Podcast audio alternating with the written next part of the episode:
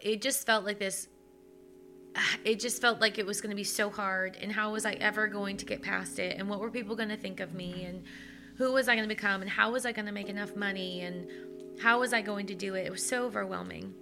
But when i decided and i did it um, and it was hard so hard and it got worse before it got better. Sure. but i'm telling you i feel like i get a second chance at life and I'm so happy and I've worked really hard to kind of be where I am. And I tell that person if you get to that point and you know that you can't be your best self in that in that marriage that there is like it is not the end, you know, and like you are going to have a beautiful, wonderful life and like you can get past it and you can it, it may even be even better than you would have ever imagined but you're stronger than you think I'm Megan Armstrong. Welcome to Life Six Feet Above. Six Feet Above was created when I started to share my story of spending 16 years wanting to be six feet under to now living a life full and happy six feet above. The more that I started to talk about my journey, my struggles, and my past, the more I realized people were genuinely interested and not judgmental at all, which is what I'd feared for so long. In fact, other people wanted to talk about their story as well, and for some reason they trusted me to do so. So, the Six Feet Above podcast is my way of helping to share other people's stories, finding out what works for them to create a life of happiness. Before we start this episode, I want to let you know it has some explicit language and some very serious subject matter. It may be triggering or sensitive to certain people. Please listen with discretion. This is Greer's story. Welcome back to the Six Feet Above podcast. I am joined by a friend, Greer Howard. Welcome. Thank you for having me megan You're so welcome. So we got a real rough start to this Friday. oh my God, you guys, we, we should have gotten it on camera. I am really quite a guest. You know, you just invite me in, hand me a lovely glass of rosé, and I have one sip and crash it on the floor. Listen, you will forever be remembered in this studio. You're you have made your your imprint. You are here for good. Oh my gosh, that was hysterical. We well, first of all, we were dealing with like that the outside noises, and those are gone, which is a good thing. And then I've got these little tables set up, and um, it's my fault because the microphone is so heavy that it just weighted it down. And we had a rosé rosé down. We did. We had some rosé down, but you know what? It's not going to get us down, and we're okay. I full take full responsibility. Oh, My gosh. Oh, reflexes no. weren't quite fast enough. Listen, it's it. Friday. So cheers to Friday. Welcome to episode 28. I'm so excited to have you here. Um, we're going to get into this, but Greer's been all over as a host, as, you know, on air. Have you ever been on a podcast? I have. Okay. I have been on a podcast. Okay. yes. So this is not your first one. It's not my first podcast. Is this your first one, like talking more about like personal stuff though? Uh, yeah. Okay. Okay. all right. All right. So we're going to kind of dive in. Um, unlike my other guests, I actually did not meet Greer in the fitness industry, believe it or not. We met through a future, mutual friend probably like 3 three years ago or so. Yeah. And, um, you know, just, I always feel like meeting, meeting women is harder as you get older, but meeting women that you know that you're going to be friends with happens a lot faster. Does that make sense? It does. It does. I think we have this intuition as we get older where we just know, okay, our lives are going to connect. Yes. And some of it sometimes I don't even think has to do with because you you really like them or don't like them, but a lot of it is because you just get so busy Yeah. that you're like, ooh, our, our, our lives are going to align. And Right. you're like, sweet. All right, let's go. Right, right, exactly, exactly. So Greer and I, we spent um, New Year's Eve together at a friend's house, and she's the reason I have this new job. Really, she's like, "Why don't you work at Lifetime?" I'm like, "I actually haven't thought about that in years." So thank you for that. You're welcome. You're And welcome. We've been taking classes together, so it's been a lot of fun, and getting to know you um, a little bit better has been really rewarding. And I'm excited to share your story because you're the the first single mom I've had, and there's a lot that goes into it. And in fact, um, I didn't tell you this before I came because I wanted to get your take on it very organically, but. I thought this was going to be a stupid or naive question. So I asked our mutual friend who's also a single mom Are you considered a single mom if the dad is still in the picture? And she said, That's a really good question. Like, I've never thought of it that way because to me, I always think single mom when it's just the mom and that's the only one providing and the dad's God knows where or whatever. And and she made the point that no, you guys are single moms. So would you agree with that? Okay, I love our mutual friend. I um it's it's tricky. I would say sometimes I do, but sometimes I don't. There's something in me anytime that someone calls me a single mom and it hits me in my gut and I go, but are you? Okay. And the reason I say that is because in my particular situation, and let me just say, everyone's situation Yeah. is very, very different. But in my situation, the dad is still very involved. Yeah. And we have 50 50 custody. So I am not completely on my own because he does have a lot of time with his dad. Right. But I will say, when my son is with me during my time, I do feel like a single mom, Yeah. if that makes sense. Yeah. So when he's with his dad, I, you know, you know, you have a partner in that sense, but you know, you're really just co-parenting. Yeah. But when when I have my son on my own, I do feel like a single mom. I don't have family that lives here, so I do feel like it's me Right. on my own kind of uh, kind of doing it. So, but I I don't ever want to say that like the dad's not involved because he is. Right. So it's not the sense of I do think there are some single mothers that there are there's no father involved at right. all and you know that's just that in all reality is a different situation than Yeah. i'm living you know you know on a weekly basis Right, right, right. So where are you from originally?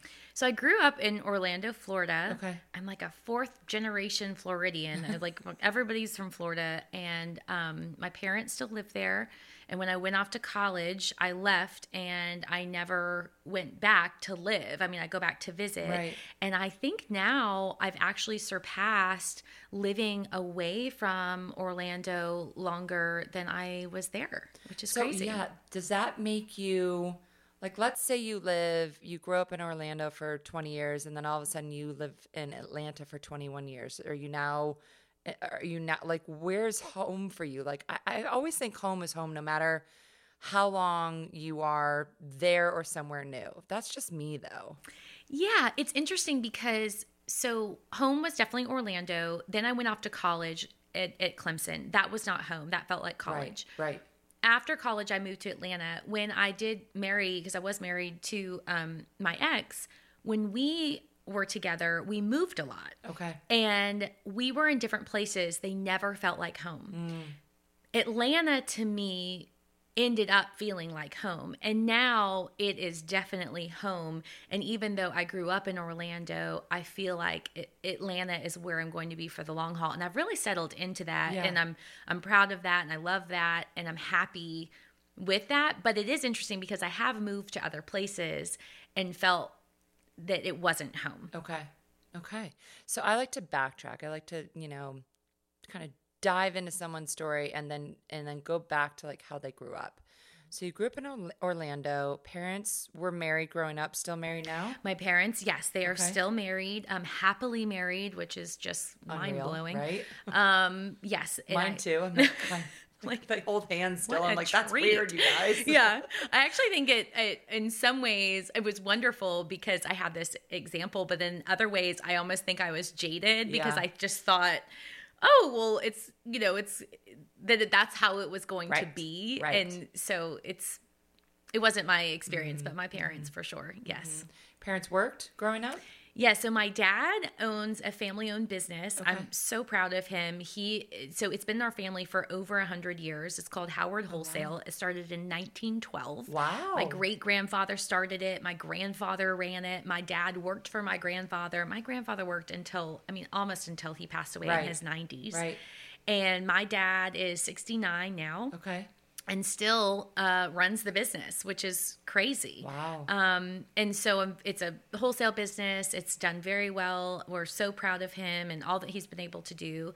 And then my mom, when we were young, she didn't work, but then she went to work when I went to kindergarten because I'm the youngest of two. I have a brother. and she sold real estate and she sold real estate for 25 years and my mom is such a boss i mean she was so i'm always just in awe of her because she's she she's always been a feminist. She's always been a very strong woman. Um she was my biggest encourager.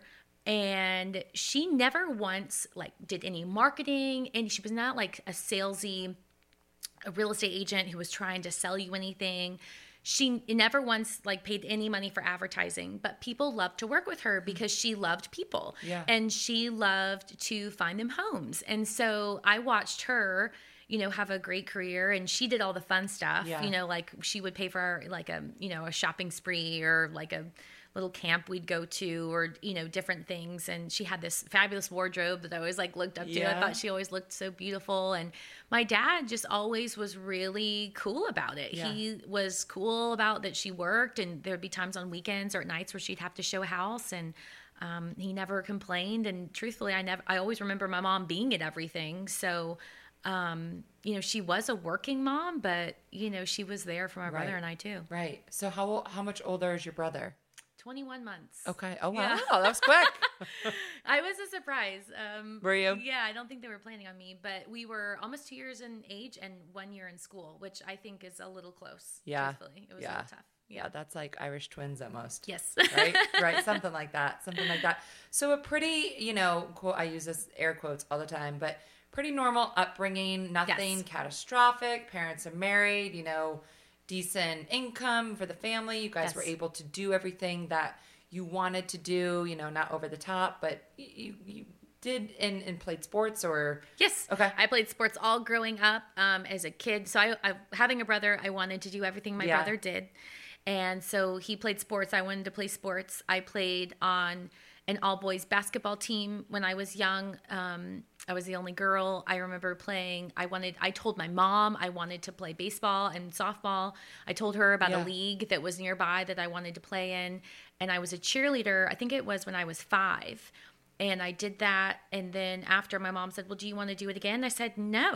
I said, I want people to cheer for me. I don't get it. Yeah. So I was a very funny little kid in that way. And That's so then. I wanted to play sports. And so I did. I um, I ran, I ran cross country, I played basketball, and I played softball um, pretty much all through um, high school. And then um, I didn't in college or anything. yeah, But yeah. so how did you end up at clemson what what was the Yeah. draw there That was so It's I, random I know coming it's from so Orlando, right? random, right? Um, so I had gone to summer camp every summer in North Carolina, and uh, and I loved it. I'd go for like a month, and just was always a really independent kid, so I, I loved going.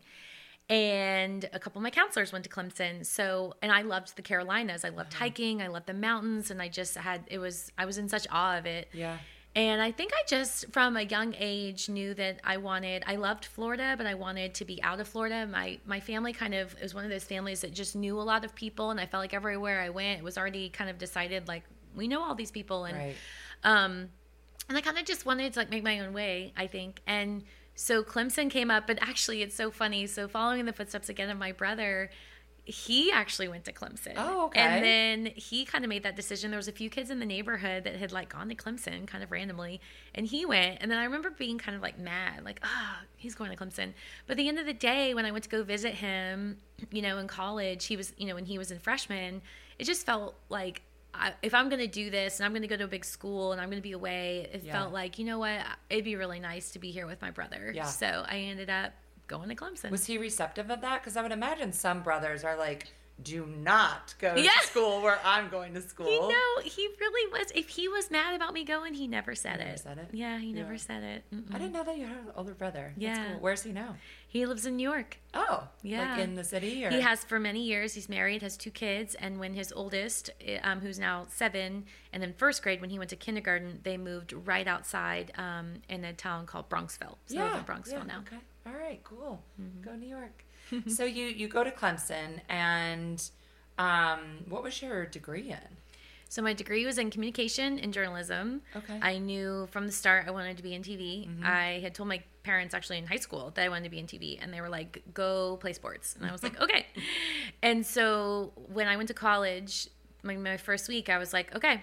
Uh, I wanted to know what the least amount of math and science, Right, and then also right. I walked myself into the TV station and was like, "Hey, what can I do?" Yeah. And so I just started. Um, I worked as like a DJ. I created a TV show at Clemson that played on our little like Clemson, you know, eh, network for Yeah. the university, Yeah. And started getting internships and all of that. I was very, I was very focused on that. Actually, a lot of times I would be editing something in the editing suite Yeah. until like two in 2 the morning Oh when my God, friends were out like drinking beer. It was mm-hmm. crazy. Yeah. I don't know why I did that. yep. No, I remember that too. And those editing bays were so like they were like teeny. You felt like you were in like a little coffin. Yeah, They're so small.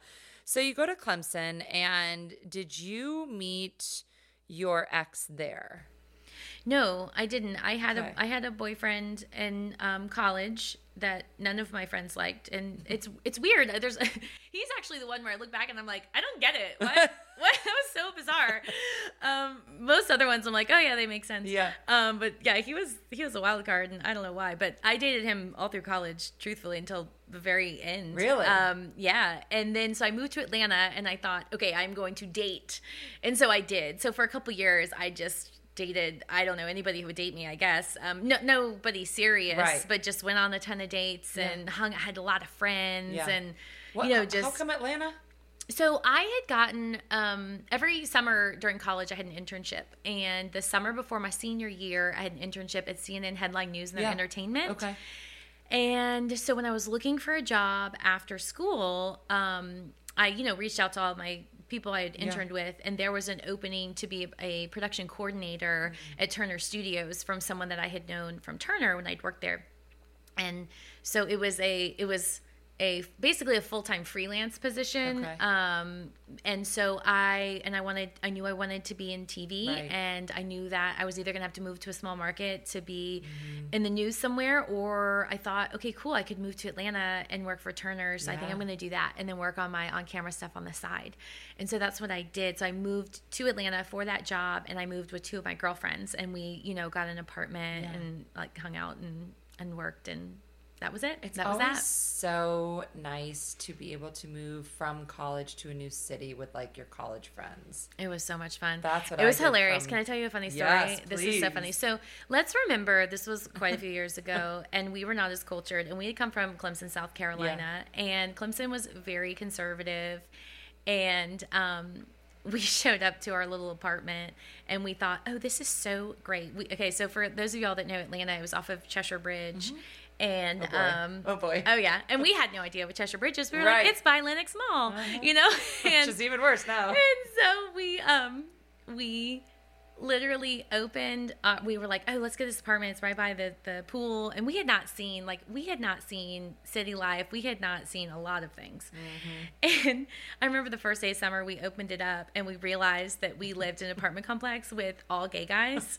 And they were all at the pool like in their like speedos and stuff. And we were it was kind of like oh my goodness. But it ended up they were like ended up being our friends they were the best neighbors and like we just hadn't i mean truthfully had been so sheltered at Yeah. clemson that like we just didn't have any gay friends you know? Yeah. and you move to atlanta and then you meet you get to meet some and you're like wow you guys are super cool. And they were the best neighbors so clean looked out for Yep, us. Yep. and it was amazing but it was it was just funny as you know really young right out of Super college super sheltered Yeah, and yeah, naive it was yeah. like oh my gosh Like, Oh, it yeah. was, it was pretty funny I remember that. We moved to Boston after college and I was like, oh, oh, there's a lot more to the world. and then I lived in Boston for a year and then I moved to LA and I was like, whoa, this is a whole new universe. like, whoa, there's like all sorts of things going on here. Um, so you end up in Atlanta. How long ago was that? So that was like, okay so i moved to ago? atlanta in 2003 oh, more than that. yeah Oh, I'm wow. You're not old. I I'm think so I'm older than you, but we're about the same age. Mhm. it's whatever Listen, here age, nor there Age really, uh, honestly, doesn't matter. I know. This is what I've decided because people die at all different ages of their life, so it's really all relative. so true It's about how much time you have on this earth. It's not about how old you yeah are. Yeah, and what you do with it Right.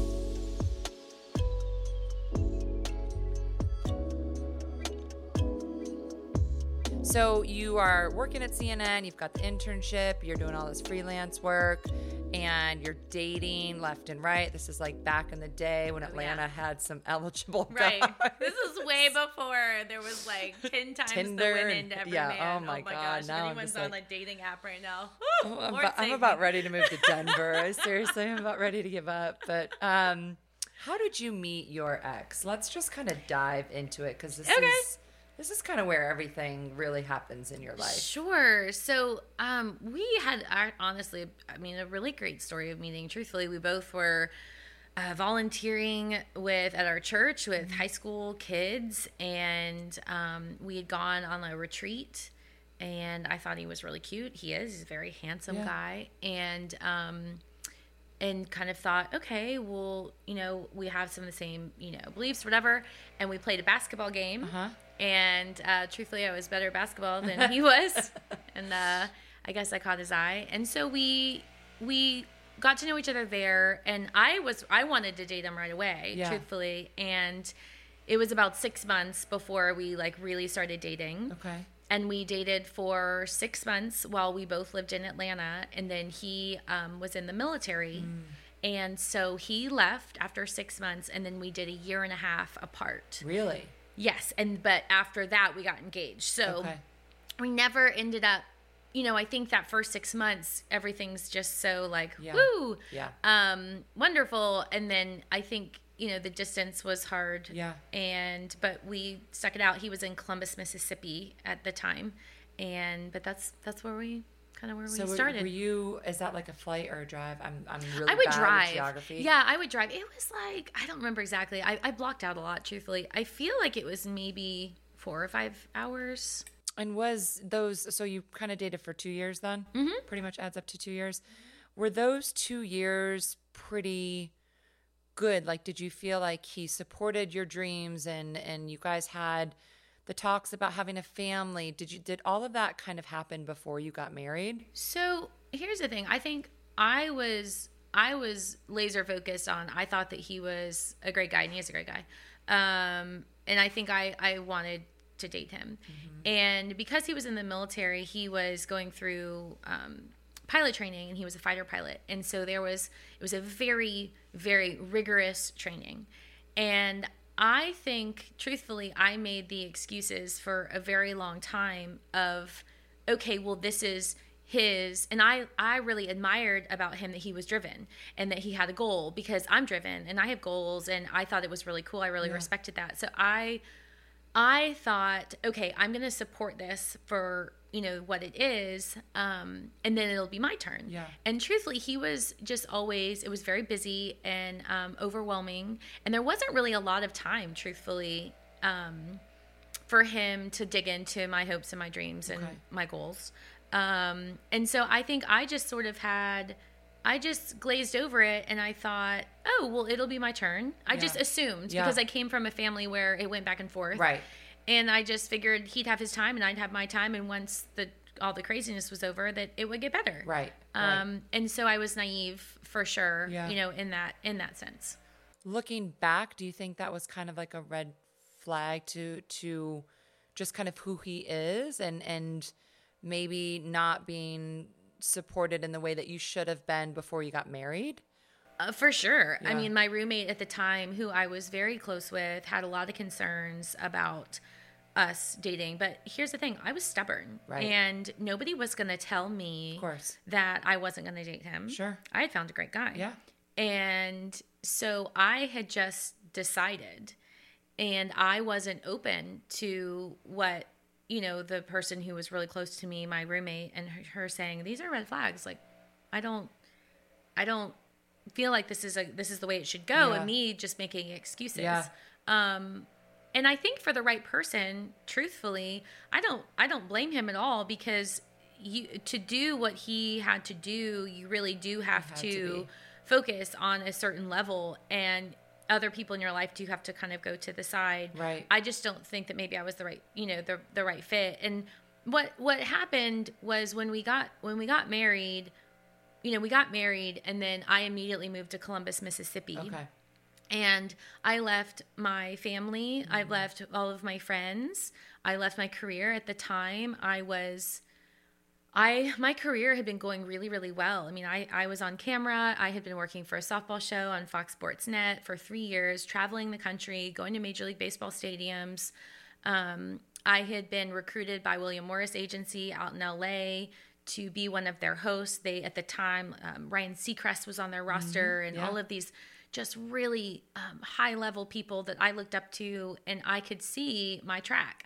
And at the time, there weren't quite as many women as there are now yeah. in sports, and you know we're still kind of working towards all that. And I wanted to do sports and entertainment, and that that door was sort of starting to open, and they were like, "Hey, we can, we can do this for you." And I remember we were dating, and it was like, "Hey, if you if you will let us move you anywhere in the country, you we can get you on the fast track. Like you're you're doing it." And I remember going to him and he was like, Well, you can do it, but we probably won't make it mm-hmm. because he had to focus on the things he was doing. And I, I, at the time, I think, you know, I think you kind of get to an age where you think, okay, I'm supposed to get married, right. Right. I'm supposed to do these things, right. okay, and this is a great guy, and so I'm gonna I'm gonna do it. And um, and love conquers all, sure. and love doesn't. I don't know why people say that. um, it's a very weird thing to say. Um, and so I gave it up. Yeah. And I kept thinking because I'd had other opportunities in the past that would come along and then, you know, things work out, things don't work out. And I thought, well, something else will come. So I ended up getting married to, to him and moved to Mississippi. And we lived in a house that was someone else's, mm-hmm. that all of their stuff was there. We didn't, we slept, I think, in their guest room they were i think he was off on a deployment and she was a nurse so she had gone home okay. or something we took care of their two dogs oh, wow. and i i had no job i had no friends um, i was so lonely and i didn't know what to do with myself because i had come from this space of working all the time and friends and and that was the beginning so we were in mississippi and then we proceeded to move 10 times in two and a half Jeez. years 10 times. And every time I would think I would be about to get my bearings on where we were, um, something would change and we would have something else. And every time I just felt lonelier mm-hmm. and and granted it's not his fault but like his training was very intense and right. so you know I would come I would he would come home and I hadn't been talking to anyone all day and so I would want to right. I would make dinner that was my big event you know I'd yeah. make dinner and we'd talk you know and, and this isn't me like I'm a I'm a I mean if anyone knows me now like oh my gosh I'm doing all kinds of things right. during the day I mean I make dinner but you know that's just a thing you know it's not like the event um and and I would want to talk and he would he would look at the clock and and be like I got to go study. And, and he eventually told me, he said, um, Can you save your questions for Saturday? And I was like, uh, I'm sorry, what? And it was like, just, just ask, don't ask me questions during the week, just ask me on Saturday. And I was like, oh, you know, and, and, you know, something you want to ask on Monday that's like silly, you don't want to ask on Saturday because it's gone, you know, and right. it's moved on. And, um, and then you feel like you have this list of questions on like Saturday. You don't want to have an appointment to talk to your husband right. either, right? Yeah. Like, and so and and granted i think it's it's what kind of some of that military training sure. kind of does sure. to you to yeah. you and um but i was just sort of left like alone and um it was just really hard yeah. it was really really hard and i had i really struggled um and then after the two and a half years and then he he had gone through a lot of things he um passed out in an airplane in a single seat fighter jet. He almost almost died, um, and came in and then was went away for the weekend. You know, on some guy thing they were doing. And I got valley fever when I when we lived in Arizona. I got really sick. I was hospitalized. I had to drive myself. I mean, I should have called an ambulance um, to the hospital. I was hospitalized. I was sick for probably six months after, just trying to recover. My immune system had been rocked, um, and so my whole life had just I didn't know who I was right. anymore. I didn't know what I was doing. I didn't have any I didn't feel like I had any worth. I felt like I was this shell of a human. But you had the husband because that's what society tells us that we should have. The list. I had the yeah. husband. Um, and so after two and a half years, and it was just a struggle back and forth, And he, there was a couple times where we had to move back and like live with his parents, and that's a whole nother thing. And um, and I remember the day that he told me. And the original plan when we got married was like it was three years. Um, we were gonna kind of be away, but only like two or three places, and then we'd move back to Atlanta, and Atlanta was gonna be our home. And at the two and a half year mark, um, you know, he said to me, he said, um, "Okay, well, I I took I took a full time job in Missouri, and and I call it nowhere Missouri. Um, it was like an hour and a half outside of Kansas City, and we were driving. I think cross country at this point because we were knew we were having to go somewhere, and I had the biggest breakdown mm-hmm. I've ever had in my entire life. I mean, Like in the car? sobbing. I mean, I had a complete meltdown, just sobbing. It was like my death sentence, and I hadn't even been. It, I wasn't even considered in the conversation, you know, truthfully. And I'm not saying that's his fault. It's just that was what was happening. Right, is we right. were going to what I call nowhere, Missouri, and I just said, "Oh my, oh my God, I can't, I cannot live there." And I remember thinking at that moment, I thought, "We aren't going to make it." Mm. I was like, "We are not going to make it. I cannot. I will. I will. I cannot make it." And with him, and but then I thought, Psh, "You do not get divorced. Right. You don't get divorced. Right. People, you don't get divorced, Greer. You you made a commitment. You don't get divorced." So, you know, to his credit, um, and I'll I'll give it to him. Um, when I had this breakdown, he was like, "Whoa, okay, she is not well. This is," and I think he realized, okay, This is for real. this is for real, Yeah. and this this is not going well. And I'm going to Missouri because this is what I have to do, and she is not going to do well in Missouri. And so I will give it to him, and um, he said, "Okay, we'll move you back to Atlanta." So we bought a house in Atlanta Okay. so that we could try to establish roots back in Atlanta. Um, I had told him that I had not had the intention of walking away from my career forever. And he said, okay, fine. We'll move back to Atlanta.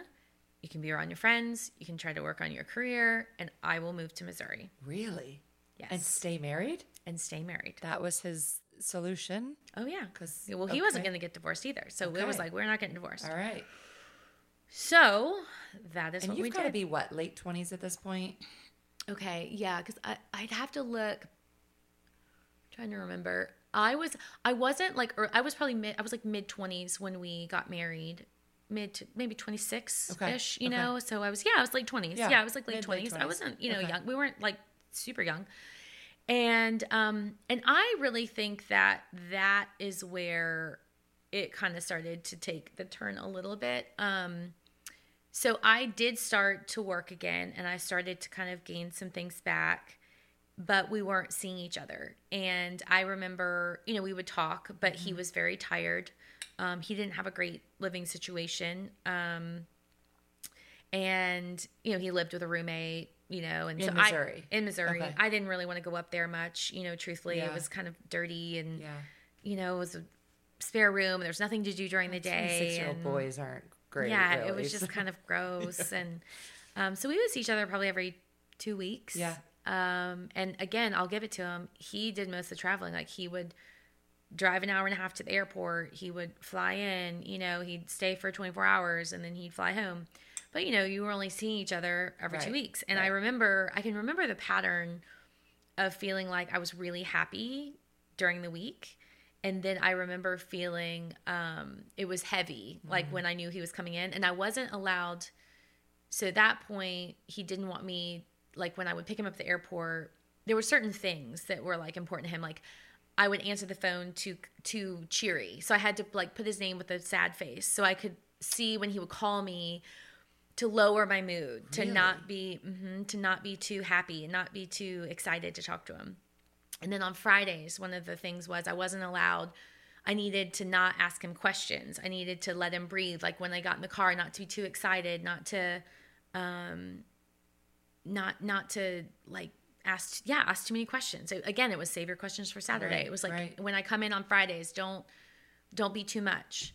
And and that was a lot of it during you know the military was like don't wear don't wear too much Right, makeup. Don't of wear course. heels. Don't you don't be too pretty and don't you know like and it was like what? Okay um Don't be yourself. yeah, and I would be too loud or I'd talk too close to somebody, and I am a close talker, so I'm sorry that does happen. Um, not on purpose, but I do. Um, it's just because I love people. Um, but COVID has you know helped me with that. Um, and so that was sort of how it went, and then I remember I got pregnant, Okay. and so this had been going on for a little bit, and we had not been Did you just feel like it was a chore? Like him coming into town, it was just like again, you're kind of like checking the boxes because you have to n- not not like you just have to see your husband. Like that's what you have to do. Or did you still have that sense of like this can still work, right?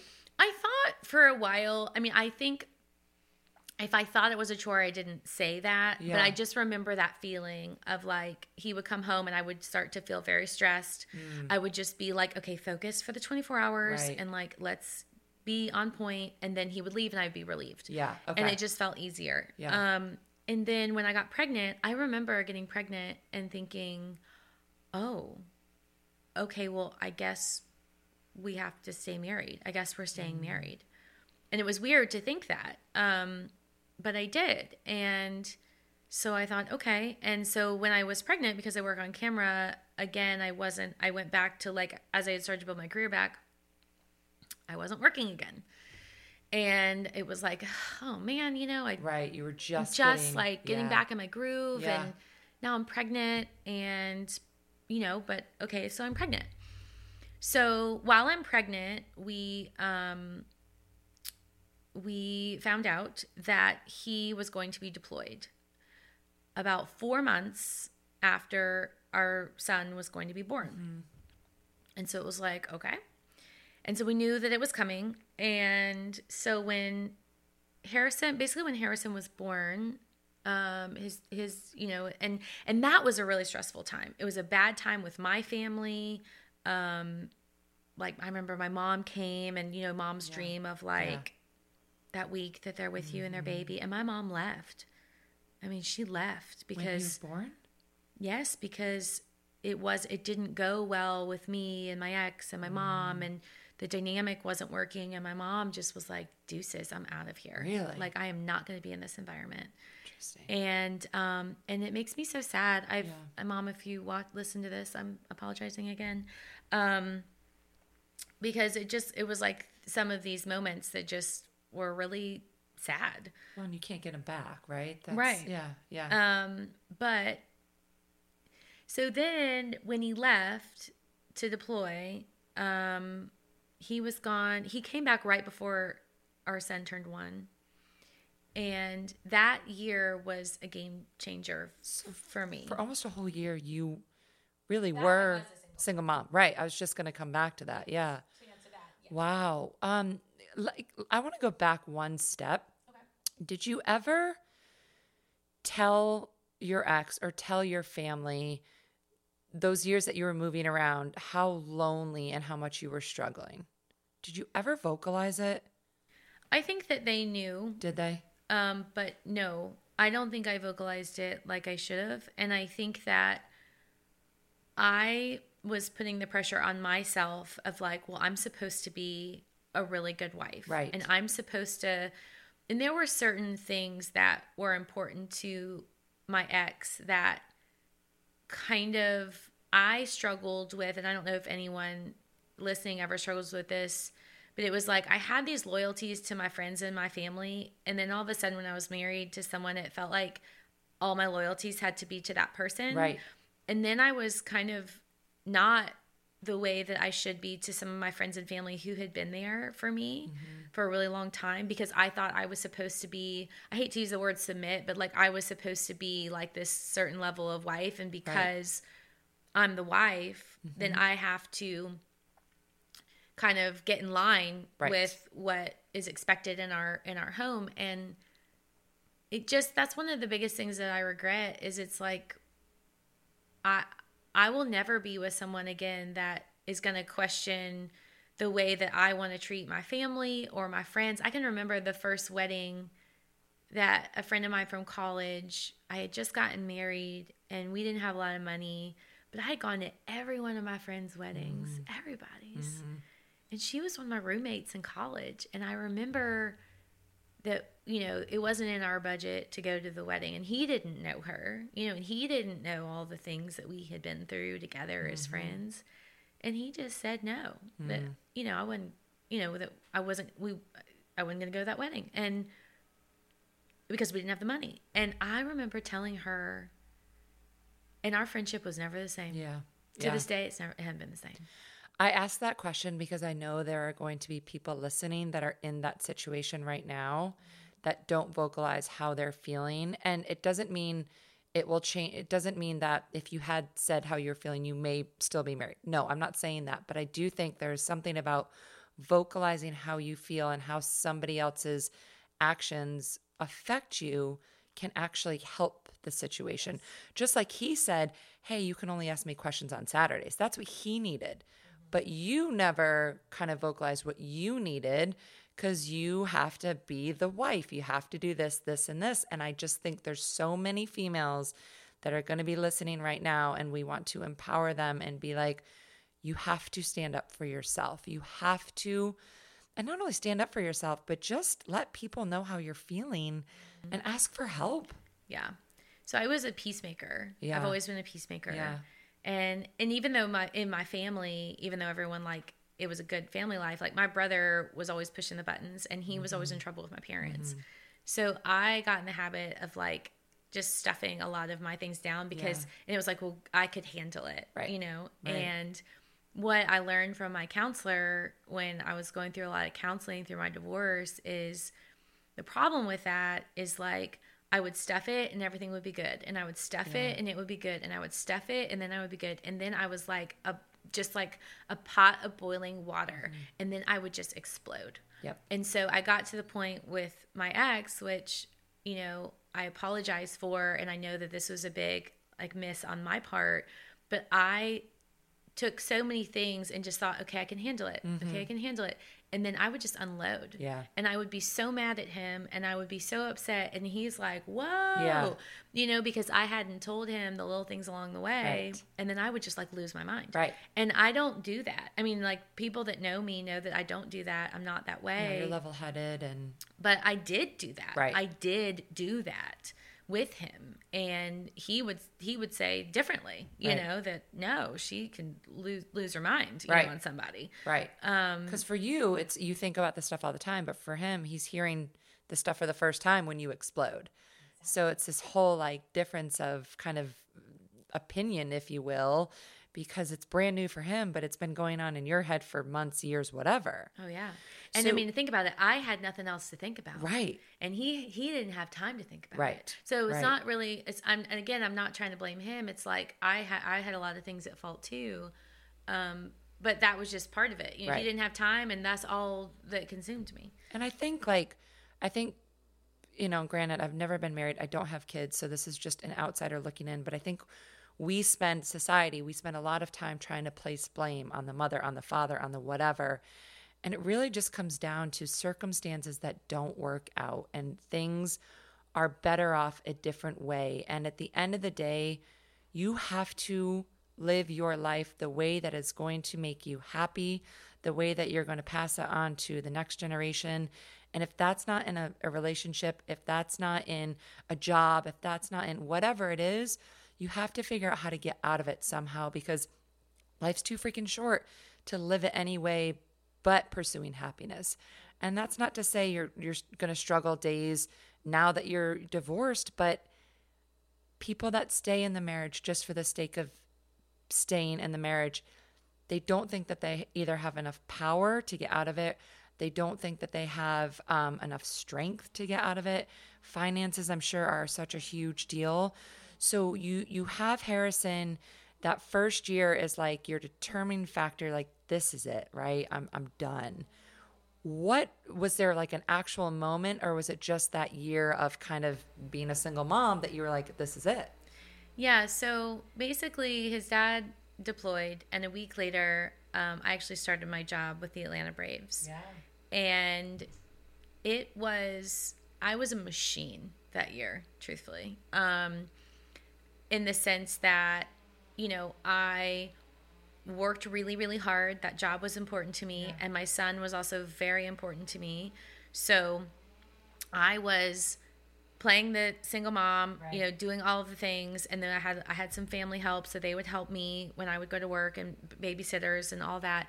And then the moment I came back in from work, I was back in mom mode. Yeah. And I really got in the groove of doing that. And I hadn't been working that consistently in a really long time. I mean, prob- probably since before I had been married because we had been moving so much. And then even that year that I was kind of getting it back, I was starting to get some clients, but it wasn't the same. It wasn't the same. Right.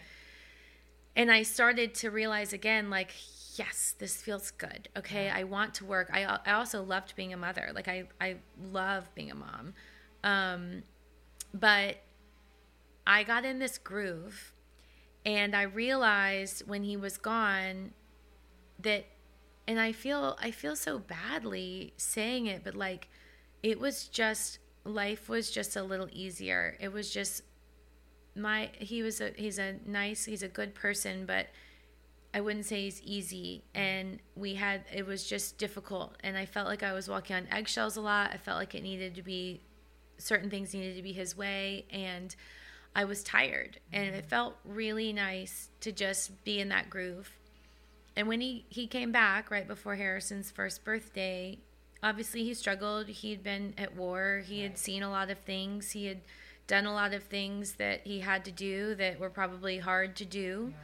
Um, and he struggled. And I I needed him to come home and relieve me and help me and support me and be my partner.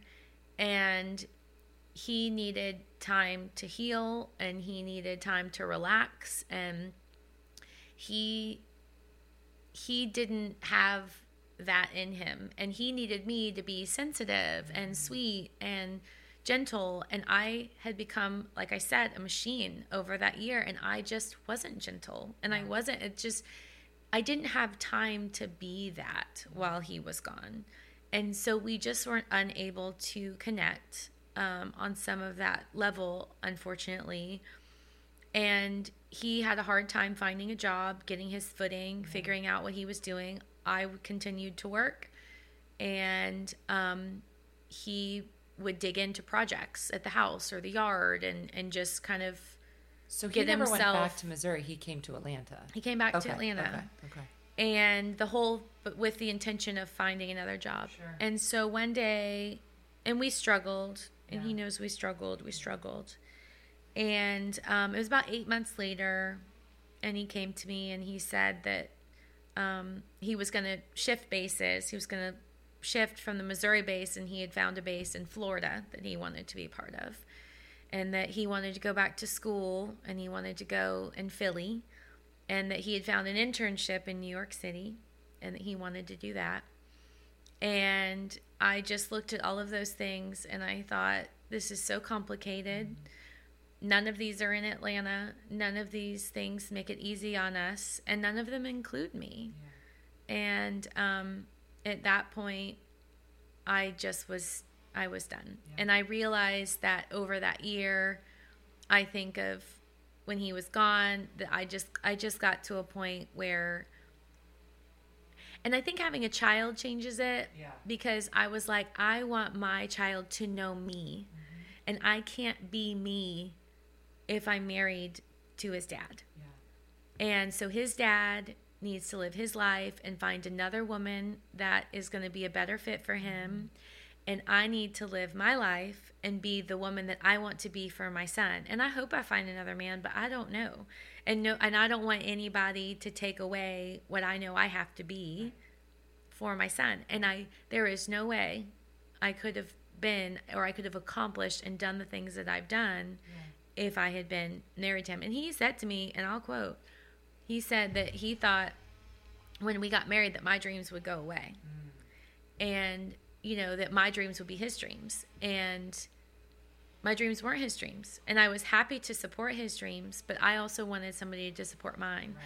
and to also feel like that I could accomplish things and that I had more value than just what I could provide at home and, and as a support. Right. And I'm a wonderful support. Like I have friends that, you know, would tell you like Greer is a very supportive friend, you know, but I also am out doing my own things. So I have to have someone that can I'd love to support someone, but I also need somebody to support me. I want a partner. 100%. 100%. Yeah, and I think I think it's also okay like for the women out there that are like I want my dreams to be my, you know, husband's dreams. Like those are my dreams. That's fine if that's you, but like Oh yeah, of course. We are very similar and like you know, we could be alone forever and be totally fine because mm-hmm. we have our own goals and we have our own priorities and we have our own you know thing going on. And at the end of the day you have to have someone that's compatible with that. And i think a lot of men aren't. A lot of men were raised to have the wife to have what you were initially signing up for what you thought it was going to be. And you're like wait a second that's not really who i am. And i need to show up the best greer that i can be to be a good you know to be a good mom and to be a good um, role model for the next generation of men. And it's so important because there are a lot of women in your position that will stay married and they're just going to go through life numb. They're just going to go through it. And that's sad. And that really, really sucks. But at the end of the day, it's your life, whether you're married or not. And you have to take responsibility for it. And you have to say, okay, I don't want to live this way anymore. And you have to make the change. But ultimately, it's on you. And I just, I hope that as we get further along in these generations, that women can feel like they don't have to have a man to be successful or happy or fulfilled or full or whatever. But the old school, the old way of thinking is that you do, and that a woman's dreams are the man's dreams and that for some people that works and it's perfectly fine and they love each other and that's great but for a lot of people i think women are realizing like that's just not me anymore and that's okay too but i think we're almost forcing the guys to level up because they're learning like oh these girls aren't just gonna like do whatever. Like we're almost like kind of training them to be like okay we're stand on our own females we want this type of life this type of life we want to make our own money whatever it is and guys are slowly but surely starting to transition and to be open to that and to be supportive of that, which I think is really cool.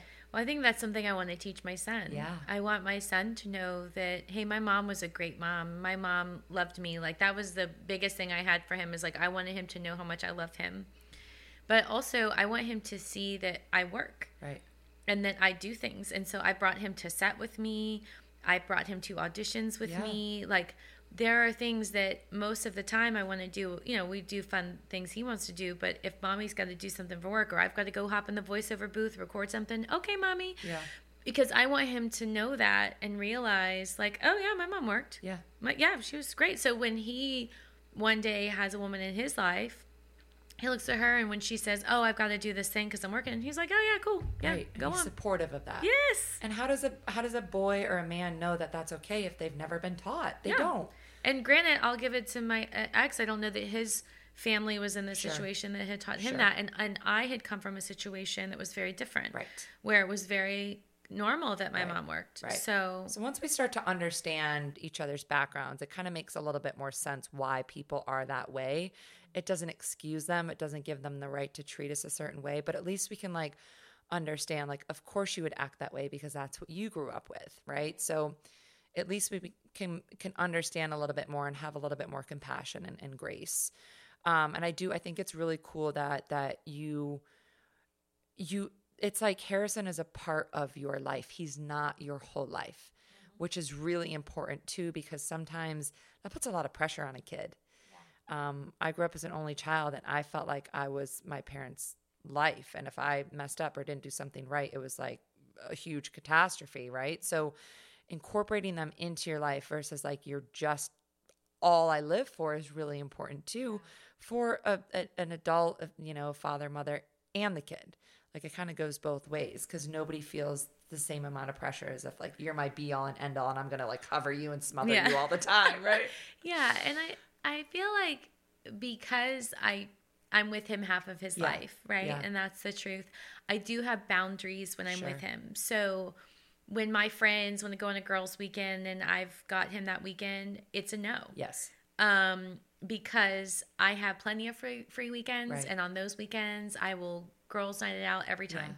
yeah. But on the weekend with him, I won't. So you create these boundaries um, because you know, and so that you have that full life. But when you only have them for a certain amount of time, Right. you you do have to like prioritize them.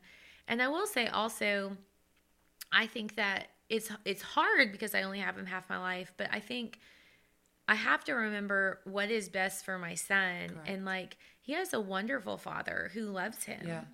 And he's a very he is a good person. And he's he there's a lot of great things that he is going to give his son. It would be a disservice for me to to fight to not let him be with his mm. dad.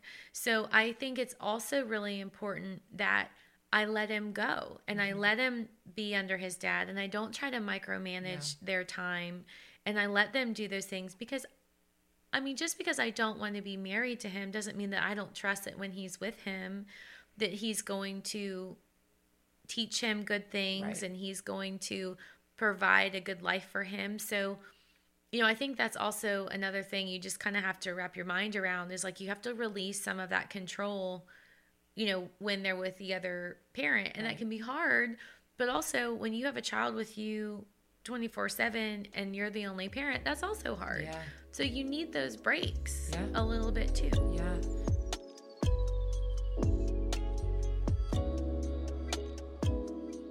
So let's kind of, you know, you get divorced, you figure out, it sounds like, and, and tell me if I'm wrong, but it's almost like you went through the worst of it before you even made that decision to get divorced.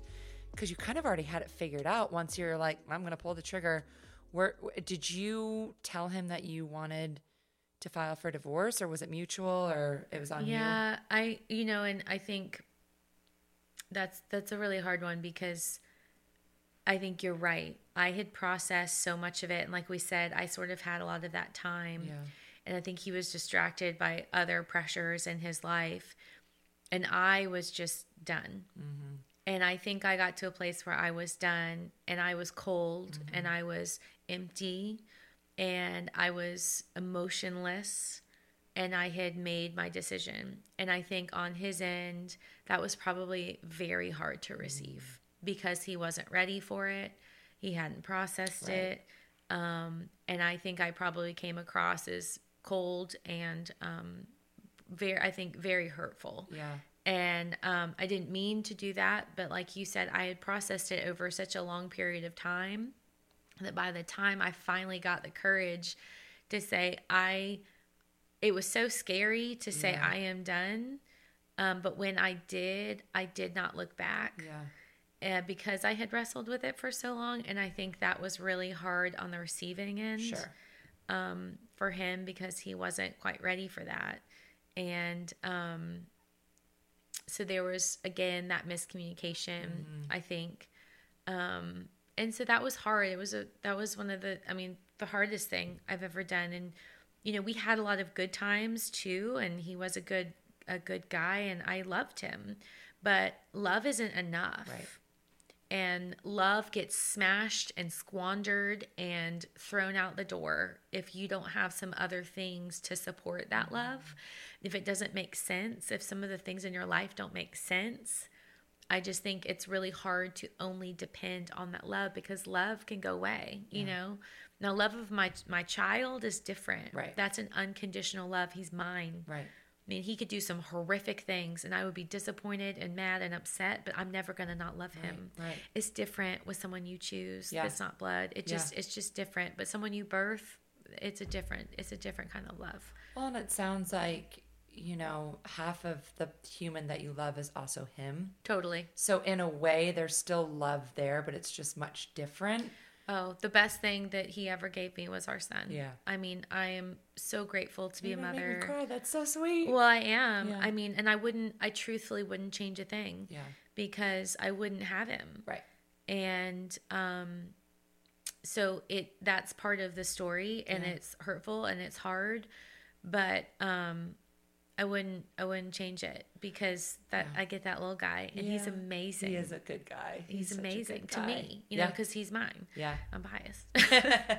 what would you tell someone in their 20s, 30s, 40s, that's married with a kid, maybe Mm-hmm. two kids, that is really struggling, that knows they've been hap- unhappy for months, years, whatever, that is so close to taking that leap of faith, but there's something holding them back? So I, I always want to be careful because I, you never know anybody's situation, and I think you you know when you've done everything that you can, and I Yeah. think when you're married to someone, you need to give that extra effort, that every like just every little ounce and bit you can to try to make it work. And if you have kids, make you know you try to make it work. Sure. But if you go down that road and you can't, I remember just thinking, it just felt like this it just felt like it was going to be so hard and how was i ever going to get past it? And what were people going to think of me? And who was i going to become? And how was i going to make enough money? And how was i going to do it? It was so overwhelming. But when i decided and i did it um, and it was hard so hard and it got worse before it got better but I am telling you, I feel like I get a second chance at life. And I'm so happy. And I've worked really hard to kind of be where I am. And I tell that person if you get to that point and you know that you can't be your best self mm-hmm. in that in that marriage, that there is like it is not the end, you know, and like you are going to have a beautiful, wonderful life and like you can get past it and you can it, it, may even be even better than you would have ever imagined but you're stronger than you think. And people always people will say it to me like oh you're so strong. I'm like i don't even know what you're talking about you know? But you and especially i think it's just if you can you're gonna do it. Like you're gonna do what needs to be done. Um and so if you get to that point and you know that it's over then just let it happen and once it happens it's going to be over and you're going to go i'm still here Were you scared of the any judgment from your family i was yes coming Um, from parents that are still married, right? Yeah, I, I was nervous of that at first, but you know, once I told them, um, I, I, they have been so supportive and understanding, and my my brother as well. Um, I just think they felt like, whoa, we know that this you are not well, Right. and um, we want you to be well, and if this is what needs to happen, then we support you. Yeah, I think They were there the whole way. Comes down to communication when you explain to somebody like, I feel like I have to do this because this is how I've been feeling for years, and I don't feel my authentic self, and I feel whatever you're feeling. Once you explain to someone, they're more likely to be like, "Oh, I, I get it, and I support your decision." even if they've never been through it. But I think that's so incredibly important. Like, I come from a very conservative family too, and there's been several things throughout my life that I know how to deal with my parents. My mom's very anxious, my dad is just very kind of like cut and dry. So I know how to talk to them. So, again, understanding the way someone is going to perceive your information and how to speak to them and really explain why you're doing something makes such a big difference. It's a huge difference. And I think you have to know you're going to lose some people Yeah. along the way. Um, you're going to disappoint some Yeah. people. Some people are going to be upset with you. But those people aren't your people. Mm. Everyone that I lost in that, I wish them well. Yeah. But truthfully, even when I was married, I knew that they weren't my people. Yeah. Yeah. And they liked me because I was married to them. And they easily let me go when I wasn't. Yeah. And every single one of my friends that was my friend before was my friend after. Yeah. There's not one of my friends that loved me before that didn't love me after. And that it was only people that was because we were connected, Right. um, because of my ex. And I think that goes back to what we were talking about when, like, when I didn't speak up for those same people Sure. when I was married. Right. Of, no, we, they can come visit or we can go do that. Yeah. Like, I want to do that. Um, they stood by me. And that's, those are your real friends and the people that love you. And, you know, I even feel like friends have become family to me because I live not near my family. right, right. And I've met, you know, I mean, you know, like our mutual friend, it's, it's she's family to Yeah. me. Um and we you you you figure it out. Mm-hmm. And you don't know the answers right now, but I promise you you'll you'll figure it out. Yeah. And the people that love you will be there. Yeah. And those are the ones that you want. And I always say everything is a big deal when it's happening. You know, look back at some of the most difficult points in your life. Like when you were there in that moment, didn't you think it was the biggest deal ever, but you got through it somehow? You made it through. You're here today.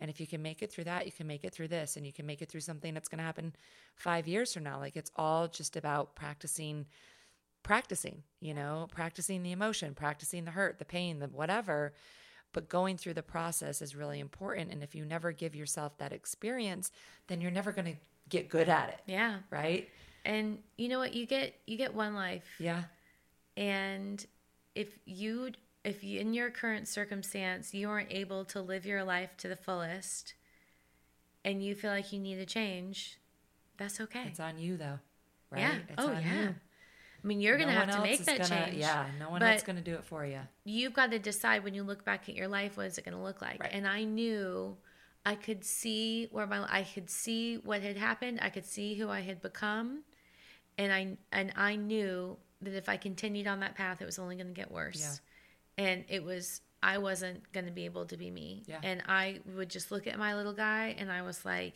ain't no way he's not going to know the real me Mm-hmm. no way and I, I I hate it. It makes me so sad to say this. I don't mean this, but like I love being divorced. I do. I'm so happy. Um, I feel like I fought really hard to build back my life, and um, there were certain things that I wanted to accomplish before, truthfully, I even let someone else into my life. And I've been divorced now like four and a half ish years, and um, I've accomplished them. Yeah. And it was really important to me to like make sure some of those things were together. And so now if someone is going to come into my life uh, in a relationship form romantically they are coming to be my partner. Right. And we are and they are coming fully like this is this is who i am. Right. this is what i'm doing. And and like you either love that or keep it moving. Right and I will love what you're doing and who you are.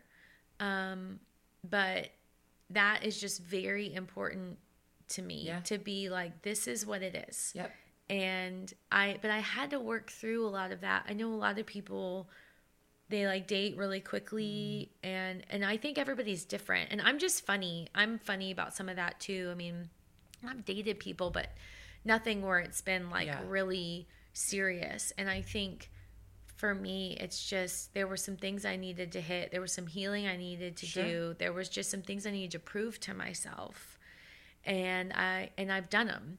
And so now I feel like okay, I feel like I can let it down, let my guard down a little. And if it happens, great.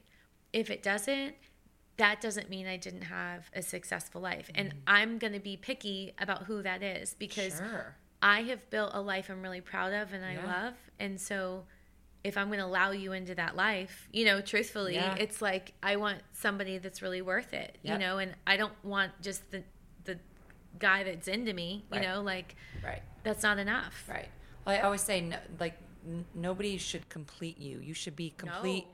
And Jerry whole Maguire Yeah. is spreading lies. he really is lies. well let's face it it is tom Lies. it is tom cruise so we know that's a lie too Get it out of here. it's Bryce. just it's such crap because it's like I, I I look at it as like two parallel lines like my vibration it's going up and up and up and i need someone to go right there with me and we don't cross lines because we don't complete each other we are going up together and we are just equal and that's what it comes down to but i also think that comes with age i think it comes with maturity i think You learned a lot from getting divorced. You learn a lot from, you know, raising Harrison 50% on your own. And that comes with time. That's really hard. Like if if somebody if I heard this podcast when I was 24, I'd be like, you two are freaking crazy. but it's so true. like you know, my 24 year old self was just so different. So mm-hmm. let's let's love her, but right. she's different. We love you, girl. Different, but, different. Mm-hmm. She needs to listen up a little bit. so where are you now? What are you doing now? It sounds like things are rocking and rolling. Career is great. Harrison is eight, seven, seven. Yes, okay, almost okay. eight.